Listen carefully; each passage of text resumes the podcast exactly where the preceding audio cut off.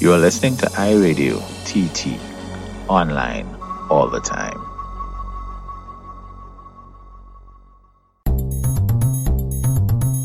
Welcome to Music Matters, the Caribbean edition.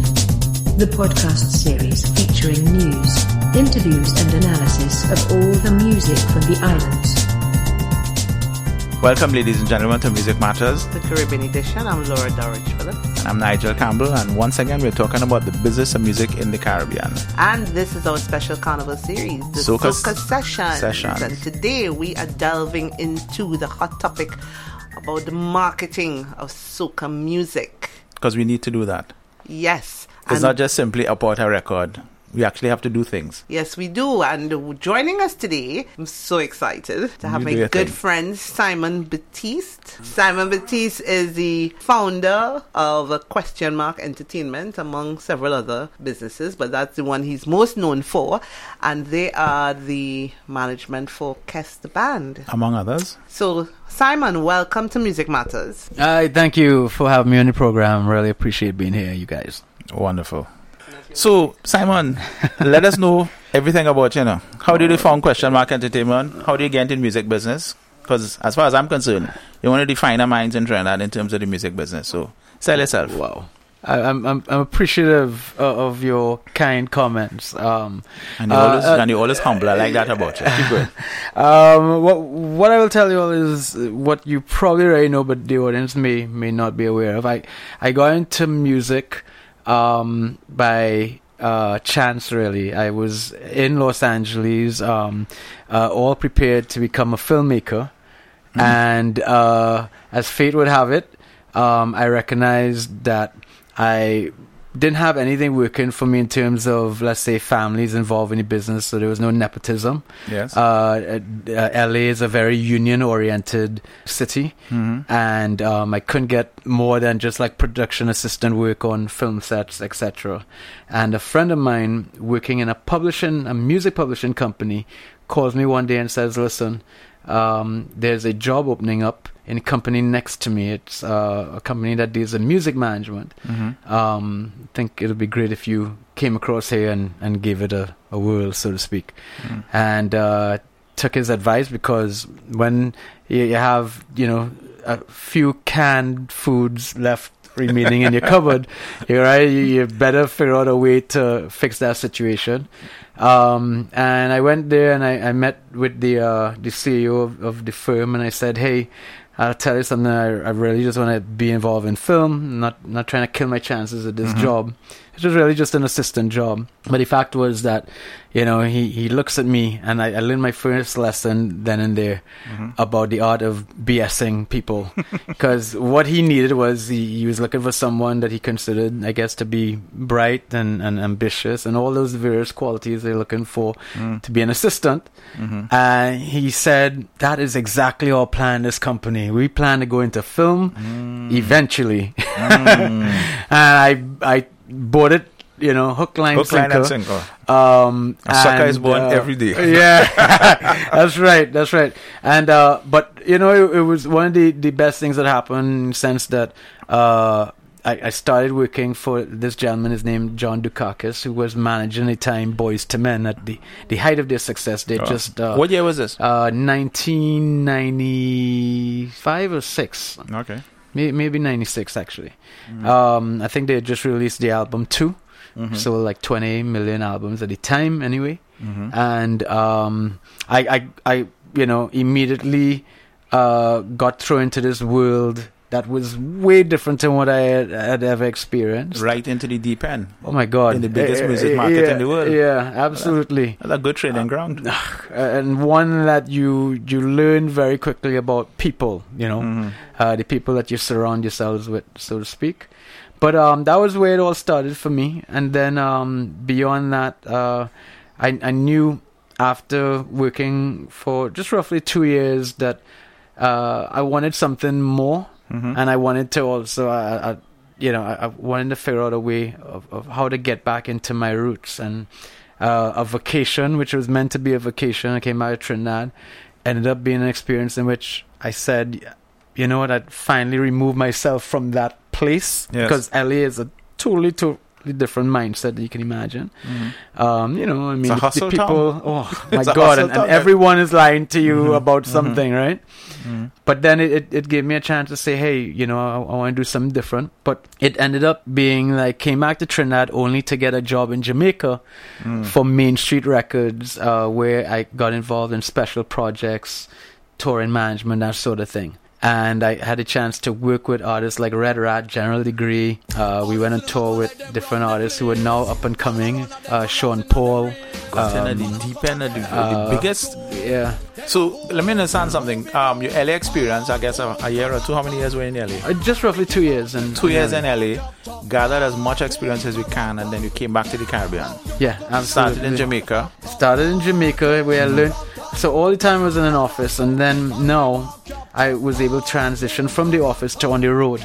So I spent roughly the same amount of time, I guess, on the road, working with these artists and getting these experiences that I never even thought about at the time because you're, Mhm. always, you know, back then it was all about what happened within the U.S., right? Yes. Um, and here now I had a chance to tour pretty much, you know, Africa, Asia, Europe with these guys and, and have a combination of tours that included people like Buju Banton who has spent Mhm. Uh, out, I think uh, we spent several weeks out in Japan and, and other places. So I really got to, to get an understanding of where Caribbean music was and where it could go. That's a that's that, that is amazing experience that you got there as a young, a, a first timer. yeah. yeah. And what led you to back to Trinidad then, and and to soca? That in itself is like like everything else, you know. I say God has a plan. You know, uh, uh, however you want to attribute it, the, the universe, etc. Well, what happened was naturally, you just can't make this stuff up. The the person who ran the company, uh, Main Street Records, Danny Brownie, uh, someone who I, I have always had a tremendous respect for, he decided that he was going to go into gospel music, and he basically you know th- this camp of, of all these incredible artists you know buccaneer and and all the hawkeye and just tons of, of acts that were just so impressive he basically parted ways with them because he felt that the music he was doing wasn't it didn't suit the you know where he wanted to take his life spiritually Mm. and at that point you know uh, i actually you know went to uh, I think his name is Jeremy Harding. I may have his name wrong at the time. You, I think that was the, the, the manager for Sean Paul, and said, "Hey, you have any jobs?" um, and this was before Sean broke. But Mhm. anyway, they they at the time said, "No, we're small," and you know, it was just a very brief conversation I had with him, and I think I had that conversation in London Mm. uh, when we knew it was kind of unraveling, so to speak. Uh, anyway, and then I was like, you know what? Okay, let me go back home. And I uh, came back home. At, at, at this time, I was I actually had a, a network going, Yes. and I, we were working with artists. We were working with Magadan, Precious, and and a few others, and that's how I was able to get Magadan to do. Who is now M- MX Prime? Yeah, well, Uh-huh. Magadan to Maximus Dan Uh, yes. to MX Prime, right? yes. Mhm. um, and we were able to cut. I think I, I want to say we were the first or one of the first Trinidadian artists to cut a track on a rhythm back Mhm. then. I think KMC would have done it right after us, if I'm not mistaken. Okay, mistaken. that's excellent. You know, um, uh, a song that was on the same rhythm as uh, Vegas uh, Mhm. when he did Heads High, I believe it was Mhm, mhm. you know um so i mean we were even back then 20 years ago we were still finding ways of of hey how do we get our artists in the mix innovating almost. well I think the whole process at the time you don't look at it as innovation. You look at it as you're hustling to make something happen productively, right? Yeah. Um, but I guess in a sense you could say back then, you know, uh, there were things about it that were, were Mhm. that made us innovators, right? Looking at what you used to do back then, and looking at the industry today, it seems to me that people are still hustling. do you see a difference in what we people are doing now to what you all were doing then? Have you seen growth and evolution at all in the industry? Well, it, it was a totally different time period. I know I sound like I'm like old and foggy or whatever, but you said 20 years, eh? yeah, I 20 heard that years. too. Yeah, yeah, yeah, And exactly. But but I mean, think about it. Back then, we we didn't have Instagram, Facebook, social Yeah, media, social the media was not internet there, like it, it, it is today, Mhm. etc. So No there were a lot of things that, that weren't there. CDs used to sell, Mhm. right? Red Rat had uh, a CD that sold hundreds of thousands of copies at a time. I mean, it was just a different, different time period, right? Mhm. Um, and uh, TV was still very much the norm. Uh, connections I had helped us get certain places. Stacey Selman, who a Trini Mhm. back then, she was uh, she had worked for BT, and and we were able to get some features there. So it was just a whole different dynamic. But Trinidad at the time was really way behind. So when we when I came back and and started managing couple acts, uh, Precious, Maximus, Diamond Cut, Jason Lee, Super Child. Um, you know, uh, I mean, all, all uh, you know, all these different acts that were, were also great and very talented. Mhm. We would call people because after a couple of years, I joined forces with Carolyn, Carolyn Page, Page. my my my business partner Mhm. for life, right? My, Okay. I, always make sure it's my second wife. Um, and uh, the the thing is, um, when we we went into business and and represent these acts, and we called people, they were like a manager. The, the concept of, of management was very foreign it was to people. alien to them. Yeah, absolutely. Wow.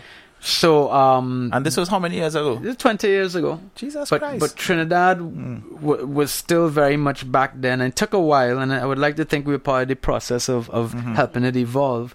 Everyone wanted to talk to the artists. They still do to a they certain still do. extent, Yes. Uh huh. but they're they're more custom and understanding of the idea that an artist has a manager hmm or an agent. And as I said, I think one of the things that I discovered about you is that you are actually a manager, Yes. right? There are glorified booking agents that we do have in the industry, but I have to admit that you are a manager. And without trying to, to, to rush this, I know that, of course, one of the biggest acts is Kes, Kees Dieffenthaller. Right, That early experience that you had with Magadan and Precious, etc. right. Um, at what point did Kes come onto the your, To- into your, your the talent pool? Yeah. Um. Uh. Well, to the let me see. We got involved with Kes about 2005, but we'd we'd obviously known about his his talent prior to that. As a pop artist. uh, Um, yes, correct. Uh-huh. Rhythm Rai, I believe Mhm. it was uh, as a band, and then they got involved with uh, Image and Company, Mhm, mhm. right? Um, and well, I guess the best way to put it, at that point in time, we had really just worked with a lot of solo acts, right? Mhm. We we we've never done the band thing, Yes. so the whole dynamic of Kes is different. Um, How is it different as a manager? I mean, is it just because you're dealing with more humans, or is it? Absolutely, there's a Oh. lot more personalities involved in the mix, and Mhm. and there, there are just a lot more things to coordinate. No, When you're Mm. dealing with one artist, it's just that Mhm. person, right? person. That you're dealing Gotcha. with. Now you have to deal with the engineer and the, Mm. the you know the person, the stage tech, and uh, you know the musicians and. Uh, So, you but know. before you continue, did Kes come in like um you just mentioned stage tech and, ma- and Mhm. engineer? Did he come in as a complete band with all those elements, or you put those together no, those there was a, a lot of, of, of learning and development for both parties. okay. right? Um, Mhm. And uh, credit Kes and his brothers, uh, Jon and, and Hans, with the ability to to also find people that worked for the Mhm. band. Mhm. Um, and, and I think management is uh, and, and artists have to work hand in hand. So there were things that we did too that I think, or I'd like to think, contributed to the success of the band. Obviously, Mhm. in terms of the development and, and understanding the DNA and the dynamics, right? So Mhm. you know there sometimes it would have been a recommendation for a musician you know like an aaron Vereen who, who brought in percussions years Mhm. later or sometimes it was for people that we may have known that that contributed to just the the actual fabric right and, and the working space of it Mhm. but again those guys you know more than we did i think were able to find who really you know made that band family like they have Mhm. uh, what we've tried to do as management is really try to help them attain their goals locally, regionally, And internationally. Um, They set the goals, or you, in collaboration with them, set goals. I think it, it it it's a a process of some form of handshaking that goes on. I mean, they they, they may say, "Hey, we want to do X, Y, and Z," and then Mhm. we may bring the reality of what it is that Mhm. we can achieve Yeah. or can't achieve, right? Mhm. um, and no one wants to tell anyone that they have to set bars, right? That it- Yes. it sh- but the fact is that um, you have to introduce reality into the Well, I'm, you know space. I'm happy that you're able to say that. Now, Cassie Man is a good um case study when it comes to you know trying to get our music out there. I know he had some sort of label deal. Um, I can't remember the was it With Weirdo Workshop. Weirdo Workshop, and you know he always there's always that kind of international appeal about the band about Kes himself that people always felt that you know if there were there was anybody from Trinidad that would probably break through it would I- probably be Kes. I had told Simon this in a conversation that the next big act out of Trinidad would, would be been Kes. And his yes. music is not, it doesn't sound like soca, you know, in, in, in the raw sense. It ha- does a very poppy There's kind some of pop a- sensibilities to it. it. There's right. some pop sensibilities to it, and I think there may have been a, a purposeful reason to appeal to an, a broader Right, audience. so that's what I'm getting at. So, in in marketing, the band, the personality, the music was the strategy to create a sound that is not obviously tied to a festival that could have a mainstream appeal. Because I know at one time you all were labeling it um, island pop and not really soca. And I know there's been a, you know, we've interviewed people here who've, who've, who've come up with genres of music, subgenres of soca that they don't call soca, they call it by other names. New so they feel that Calypso, Caribbean a, Wave. diff- a Caribbean sound of a different Mm-hmm. name would be more successful in getting out there and, and marketing anything. the famous So talk to from us about Rolling the strategy Tropical House. with the band. You know, this is a, a, a, a direction we're going to take, which could be pretty tense and controversial in terms of, of uh, if we want to be real with our topics, right? Mm. Um, and and uh, I, I want to, in a sense, give make a disclaimer here. That we understand that what we're saying is not to anger anyone, but it, Mhm. it's just that we we need to really sit down and understand what we're dealing with here. It- it- so there are f- a few things we need to take into consideration. Yes. One is that there are six billion plus people on this planet, hmm right? Okay, so there are a lot of us, right? Correct. The the music industry, right? In terms of our our global stars, right? Maybe there are, let's say, a hundred of them, True. right? One hundred, right? Global music stars, Quite true. right? Okay, Mhm. all right.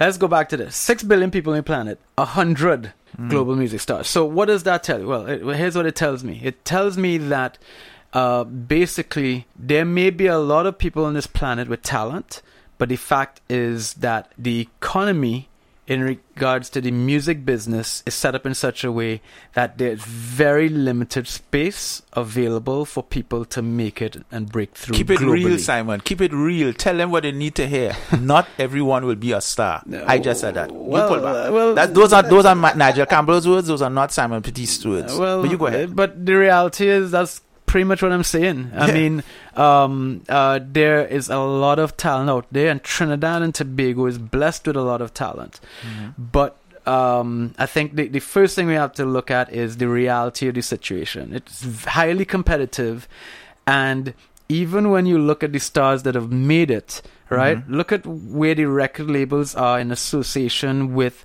the the the stars that have gotten the radio airplay. Linkin Park, right? I know, just going outside the realms of soca for a second. No problem. Linkin Park lived down the road from the A&R executive that discovered them in LA Okay. right? I mean, pretty much every person that you find, Mhm. right, they're within reach.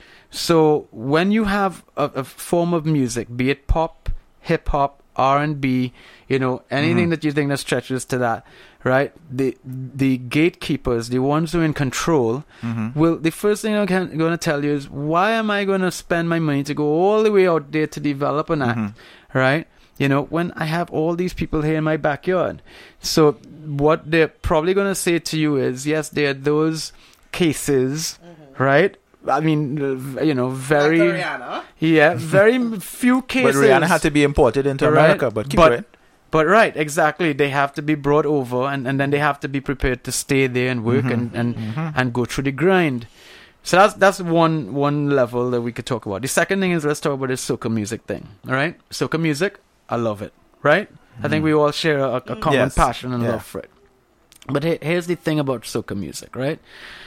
Uh, I I keep on hearing, oh well, you know, uh, we're doing so well. We're touring. We're hitting all these places. I don't understand wh- why it isn't, you know, working out. Why haven't we gone there yet? Well, well, let's look at numbers again, right? Um, the the English speaking Caribbean probably accounts for several million Yes. people, right? Okay. All right. So then I will have some people say, but look at how Pitbull is doing and look at how these artists are doing. They're doing reggaeton, etc., Mhm. etc. Okay. Shaggy. All right. Um, but let's take from the, the, the Spanish side of it. There are 200 million people, I think, in Mexico alone, Yes. right? More Yeah. than 100 million. I, if, Okay. if it reaches 200, fine. But Uh, yes. I, I, I mean, I may Large be- numbers, yeah, yes, large large, numbers. numbers, right? So what I'm trying to get at is when you start talking about why does Sony have a Latin American version? That's because, Mhm. right? It they have you know a billion plus people that they're looking to cater to. There you go. We have a few million people to cater to, and our few million aren't buying. They're not buying. They Right. never will. They never will. Right? So reggae and dancehall, okay, that got further, but that has a history that works for it. Let me just posit this. Uh-huh. Chris Blackwell was just you talk about somebody who's just down the road. Chris Blackwell being in England, Bob Marley being abandoned in England and saying, Hey, I want to make a record and dealing that initial deal. Chris Blackwell can also walk through the corridors of the music industry. And I posit that Chris Blackwell is the most important person in the explosion of reggae. More so than Bob Marley. Because he's, be- he's behind the music. Bob Right. was the star, no two ways about it Right. soca music, calypso music didn't have that. We had a an element of it for a whiff of it in 1956 with Belafonte, and then our local acts complained, "Well, he's not a real calypsonian." And he said, "Okay, fine, no problem. Well, they come and do it." And then Elvis released his record, and as, as they say, rock and roll took over at that point. But having somebody, you're correct in that it's about relationships. The music industry is about relationships. Who you know and who know you. Continue. Yeah, no. So I mean, it, it, these are the challenges that we face. So I mean, I, I think what it is is that for some reason, you know, we we've gone in in our heads that hey, you know, um, uh, we should be on the same level or platform as these guys, but you know, we, we have to understand that that foundation that their music was built on is a way different foundation to the ones that that, that we are standing on today, mm-hmm. and we have a lot of hard work to do, mm-hmm. you know, and and that is the the the, the bottom line. So tell me about the work you think we have to do because I know you know we did in discussing in this podcast we talk a lot about the business of music and we talk about a lot of the the training and development and things that Mm-hmm. Artists need to do on their side. Yes, mhm. And Simon, I know Simon is also the founder of Decibel, which has a new incarnation, but in its earliest days, it was about educating artists about the music industry. And I actually remember when you brought down, um, I can't remember the guy's name, it was some record executive, and he spoke about that, that there are only 1% of people in the music industry who's actually going to make it. Mm-hmm. He, he spoke about this. So I know you've, you've, you've done a lot of work trying to invest in getting artists to invest in their careers in a sensible way. So tell us, what, what do you think are some of the things that we need to do that we're not doing that we need to do? Where do we fall short? Well, I, I think we we, we kind of just have to sit back and and look at what the marketplace is like and recognize that a lot of it starts with being able to uh, find the collaborations that work. Um, and we've been trying them right throughout the years, um, but but I, I think the best way to reach a global audience is really and truly to find partners that can help us get you know spread the word of the music out there. And the reality is that the music in those cases may have to change. They may it, it may have to water down somewhat. It there things sensibilities to it to reaching you know a, a, a global audience that you, you're going to have to consider right um so i think it, it, it starts with the the the type of music the production of music because let's not fool ourselves we, we're still very much a seasonal right uh Festival music. festival music type thing that's going on, right? People people are doing the same thing every year and have been doing it for decades, right? They they're Mhm. prepping the music for for that particular time period, Yeah. right? Um, which is great, but um, we need to find a way to uh, transition it out of that into something beyond Ash Wednesday Fair right? enough. But I think the the challenge with that is you you get a taste of that, meaning the success of what it is, right? Mm-hmm. And then you do what what we call our touring, right? Uh, so you hit, you know, 30, 40 carnival type events throughout the world. Mm-hmm. You know, for the the average artist who's never experienced anything like that before, but then goes through that, it, it is like a drug. You're hooked to it, right? Mm-hmm. So it's much harder now for you to really sit down and say, you know what, I'm going to take a couple of months out to really work on developing my music. Da, da, da. No, one wants to talk about that. What they're going to talk about is, you know, I need to figure out my next hit The is next yeah. so that I can, you know, make the kind of re- revenue streams that I Mhm. did this year past. Mm-hmm. And it, it, and I say it's like a drug because it, it, it is quite addictive once you have recognized the formula for what it is and, Mhm. and creating or making yourself relevant, Yes. right? And being able to capitalize on it. And that's what artists are doing now. They, they, they're trying to find ways of making themselves relevant every, every, uh, carnival. So Uh-huh. that they can be in the big fets and the big Mhm. shows, and Yeah. then that translates to them working working the circuit and that kind of stuff. Yeah. Um, with regards, and I'm gonna sorry about this focus on Kes, but I remember at one point Kes was effectively a pop artist. He was singing songs in August that had no notion of festival um, festival music, and there was a kind of transition where Fest became a soca artist. And today in Trinidad, he's like in the top three in terms of call artists. We know who's number one, we know who's number two, maybe, but we definitely in the top two or three. And um, and I heard what you just said about sometimes you have to you know dilute the music, of, uh, modify the sound, and it happened throughout. Everybody has an indigenous song, even reggae and dancehall was slightly tweaked to make it appeal to the, the large audiences that we're looking for. In terms of um the the in terms of what you're doing with Kes, in terms of that sound and what you've been doing in terms of his career, in terms of your dealings with possible labels or potential potential A&R persons and thing. How is that hap- How is that working out? Because as I said, we kind of predicted wrongly, maybe some years ago that Kes would be the next big thing. The big thing may not have happened as yet, but there have been some other persons who seemingly getting a lot of buzz and that kind of stuff. And I say, why is Kes still here? What, it- what, how difficult, how easy is it to make that step? Certainly for a Caribbean artist with the connections that you do have. Well, I mean, and, and there- there's some, there, there are a lot of different answers to it. I mean, uh, first of all, let's talk about Kes. Uh, the, from a creative standpoint, that that has really been a lot of Kes. I mean, uh, Carolyn, no, I can take credit for that. He has evolved as an artist. He's he's an incredible talent, and uh, he's the one who goes into the studio and, and, and writes, you know, the material, etc. Now, Kes um, is still very open to doing different music, and if he finds something that he likes, he's going to do it. So I still think he thinks of himself as an artist versus being a soca A artist, soca artist. right? That's so fair enough. yes. Um, so nothing's going to change that. I mean, just very recently, he did a song called Combine, which was Mm-hmm. a track done by Clinton Sparks, who's done music from every for everyone from Lady Gaga to M- uh, Eminem.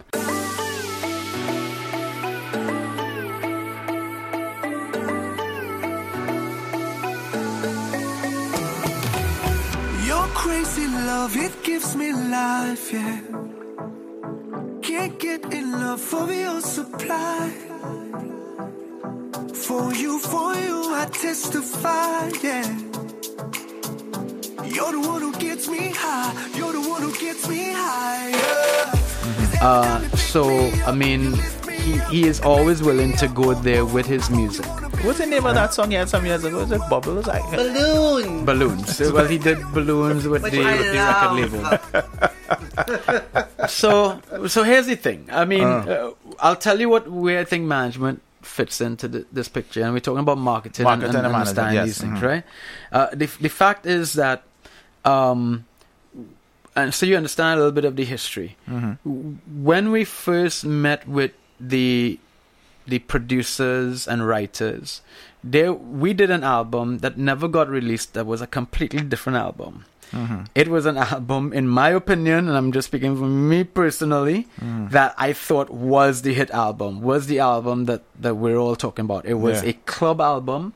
It was an album that basically uh, was a mixture of that sort of island sensibility, but it was something you could uh, groove to in, in any you know club, right? And we had ten tracks that we played for different people. In fact, uh, we've everyone from Jonathan Mannion, the, the, the, the celebrity photographer, all these different people passed through, and it was a studio that had, you know, Mariah Carey and all these acts coming through as well. So th- this was before we had a Workshop, but it was the same guys who were in charge of Weirdo Yes. Workshop, right? Yes. and they had wr- written songs for Bruno Mars and all these guys. So it, you, you can imagine what I'm talking about when I said that this particular, you know, feel of album, I really felt like this was the album. Mm-hmm. This was the album. Man, Mhm. we even had Kerwin Dubois come in and work on a track along Mm-hmm. with the guys from Full Full Blown.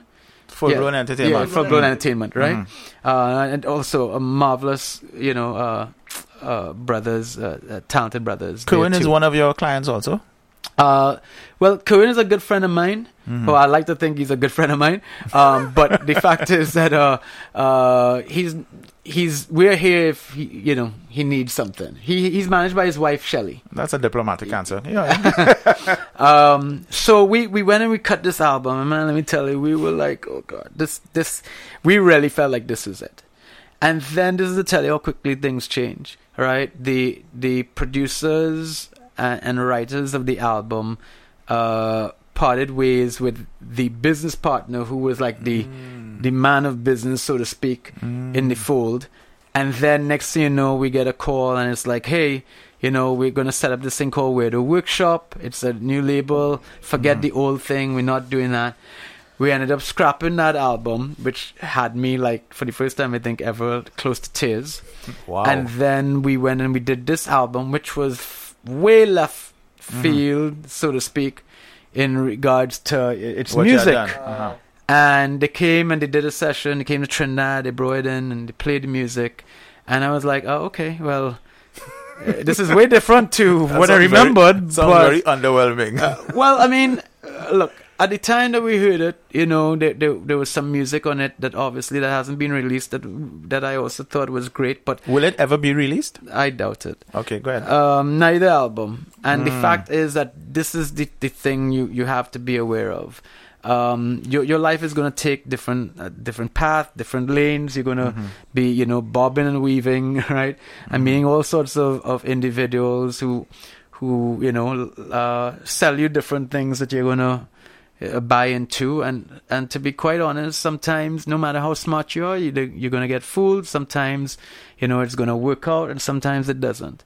Hmm. But out of that mess, in a sense, right? And when I say mess, in terms of, you know, it, it, it didn't work out in, in any way we imagined it. Mhm. You know, Kes became a better soca artist. And what I mean by that is one who really understood him, his voice, his sound, his writing, his lyrics, etc. And that's what created a song like Hello, which to me, it may not have broken out internationally yet, That was the biggest song But- last year. I'm saying that. but the the fact is that you never know what's going to happen a year or two from now. Mhm. And testament to that is um, Clifton Dillon, aka Specialist, handles an artist by name of Omi, For me, yes. and I'm good friends with, with with Specialist. And four years prior to that being a hit, he played it for me, and I thought, good luck with that. that was the song cheerleader, right? Yeah, yeah, yeah, yeah. But you know what? He um, saw something in it, and then someone, a European producer, saw something in it. Jaehn, is it? Um, yeah, I believe so. Yeah. And then Ultra Felix Music Jaehn. under Patrick Moxey, I, I believe, was the one who signed it and they put it out there. So, Number one on the So- Billboard So charts. yeah. That is interesting because I mean, I, I while you- while you're talking, I'm wondering if the rate at which we put out music is hampering our abilities. Because usually, when a star makes it, you're right, they make it on a song that's been around for a while. People singing the same song for like five years before it could hit number one on a billboard. Um, so, the, but but but in, in the Caribbean, we demand every festival, every carnival season that our artists have fresh new songs. You're only as good as the new song that you put out. Is that hampering our abilities to help soca break through? You think? I don't think it helps us, to be honest, because if you're pressing a reset button, you know, every year, Mhm. um, you yourself are giving up on the same music that that you know you're you're championing, right? Mhm. So it's like this: uh, cheerleader they kept on at it, at it, at it, at it until it broke, right? Mm-hmm. Um, and the fact is, a lot of music is like that. Uh, Who Let the Dogs Out was a song Anselm Douglas did. Then uh, Steve Greenberg, you know, loved, fell in love with the track. Um, I, I think John Michel helped get it into Jean-Michel his, got- his yes. hands Mhm. originally, and then you know he, he set up whatever it was, the the Baha Men. But look at that timeline as well. That took a couple of years before So, that. then so became more um, international. Felix, what's his name? Um, Kevin Little's song Kevin Little two song years took after. two years after. Yeah. But Mhm. Kevin Little as well. Uh, it's almost like you know he too kept on pushing. Yeah, Yeah. you know what I mean, and and and that's because of of reasons that we we don't have to get to in this Mhm. this program. Uh, you you find the industry also when you have success can also turn against you. Yeah. Mhm. All right. Um, but the fact is, right? Look at look at what happened in all those situations. It took a couple years for it to work out. So I think that Laura may be onto something. Mm. I, I feel as if you know we challenge ourselves every year to to produce new music and great music, Mhm. but at the same time, regardless of what you're doing to push it, like yes, you're gonna perform it in a set, and I get that. But if that was your only thing Mhm. that you could push, Mhm. at the end of the day, you know, looking at the, the timelines, you may have more success with a hit song Mhm. two or three years later if that's all you focused on. Um, JW and Blaze did a song called Palance, right? Correct. Um, and I'm not saying they gave up on it, but the reality is, you know, they had to develop another song for the next year, etc. That the But- defense, so come on, I can't Right, all that that so, yeah. But that song, Mm-hmm. And we've been to festivals in Belgium, you know, uh, I'm talking about not soca festivals, Yeah, yeah. huh? I'm talking Music about festivals. festivals, Mhm. music festivals, Yes. world music festivals, pop festivals, reggae festivals. And that song is played Mm-hmm. and kill a dancer, flatten it. Wow. Right? But no one knows who sings the song. Yeah, because they're not promoting it themselves. No. Yeah. Right? And you know, I felt like they missed such a good opportunity when Beyonce did the Palance Yes. dance. Yeah. At that point, Mhm. they should have just zeroed in and that song to death. Dead that, yes. Because she has such a global She- but but it's on the- following. Well, it wasn't on the video, but uh, yeah, you're, you're yeah, right. it was on YouTube. It was it went viral. Well, basically. she made she made her live video, and there was some excerpts from the Yeah. Trinidad concert, but that wasn't part. of it. But that clearly was a kind of threshold level for, for breaking us out but then it- potentially. but as, as Simon said, what it comes down to, I guess, for, for artists is really deciding what you want. Do you want to just be able to eat a food in Trinidad, in the short term, Mm-hmm. or squeeze out this career for as much as you could because you, you need to eat, you want to buy a house, etc., or do you want to stick with it for the long term and really push, be able to to withstand the barren days until you strike gold somehow? I have to just I have to just interject and say that um one of the things about uh, the the global music market is it's really segmented. So that you can have a hit in Japan and nowhere else, and uh, a Western artist that is can have a hit in Japan and nowhere else, and vice versa. The examples you gave about Omi and, and Kevin Little and the Baha Men, with songs that we know are like we were years old, right? And I think if you have a hit and you know you have a hit, you're quite correct. That artist supposed to work that hit to death, to death, to death, because sooner or later, the international market, wherever that market is, will come around if that's what they have to do. Yeah, somebody will pay attention. The examples that you actually gave, though, of as we all know, are all remixes on one one cover, two remixes and a cover. So there's some value added by those international markets, right? Um, Felix Jaehn was a remix. Uh, Kevin Little had a Spraga Benz remix on it. Um, Fireball, uh, Bob Sinclar was a remix, right? And so that the idea of the international players adding a little value added to that is something that we shouldn't really run from. But um, I'm, I'm thinking that that connection, and I keep coming back to this thing about connections. What you've been doing throughout the, this podcast is you've been calling names. That means you know people, and that is something that I'm not confident that a lot of managers locally do have. More power to you for that. Right. No, no. what, what, what, what I will say is, look, I mean, there, there are things we, that everyone has to understand, right? Mhm. And you said it at the beginning of this program.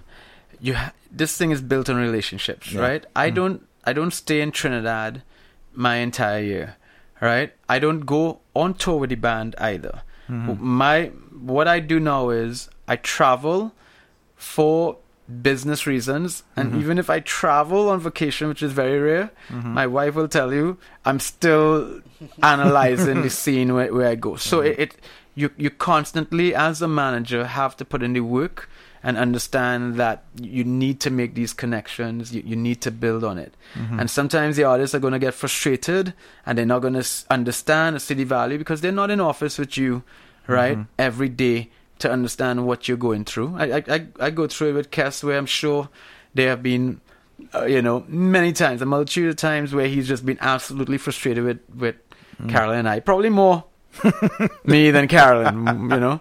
Anna's a, a beautiful woman. She probably, you know, uh, uh, off. and her Yeah. intelligence allows her to get away with many more things than, than I do. Mm. But but the reality is that the the connections that are made, Will Smith taking a stage, Yes. right, with him, Mhm. right? That didn't just happen like that. You know, that that was something in which, thank God, I I I, have uh, a good friendship with with Scott Sardina, Mhm. right? Um, Scott Sardina and I work on the Decibel Festival together. It took us, we had a five year plan for bringing in Will, right? It took four years. You know, he came in, Kes, you know, and uh, we, we talked about it beforehand. Kes smartly prepared a set that had Will music that Will never rehearsed to, Yeah. right? Mm-hmm. And we simply went to Will and said, Could you introduce him on stage? What's up, Trinidad?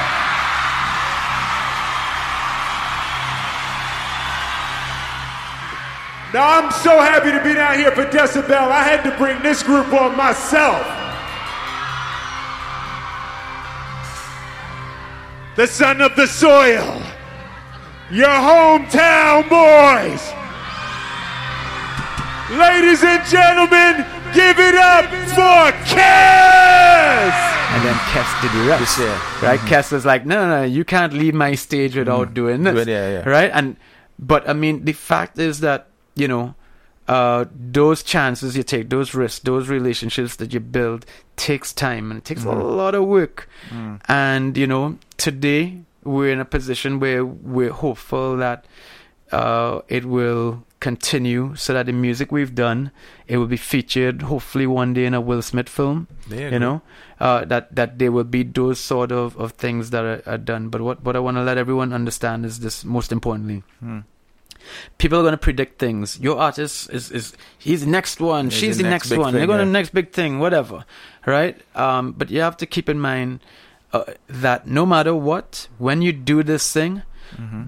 understand that as a manager, all you can do is show your artist the door. They're the ones who have to step through it. That ain't you. You're not in the studio writing the song, no, no, no, you know, putting the music together for them, right? You, you're not on the stage doing their moves, right, or, or, or, or interacting with the crowd.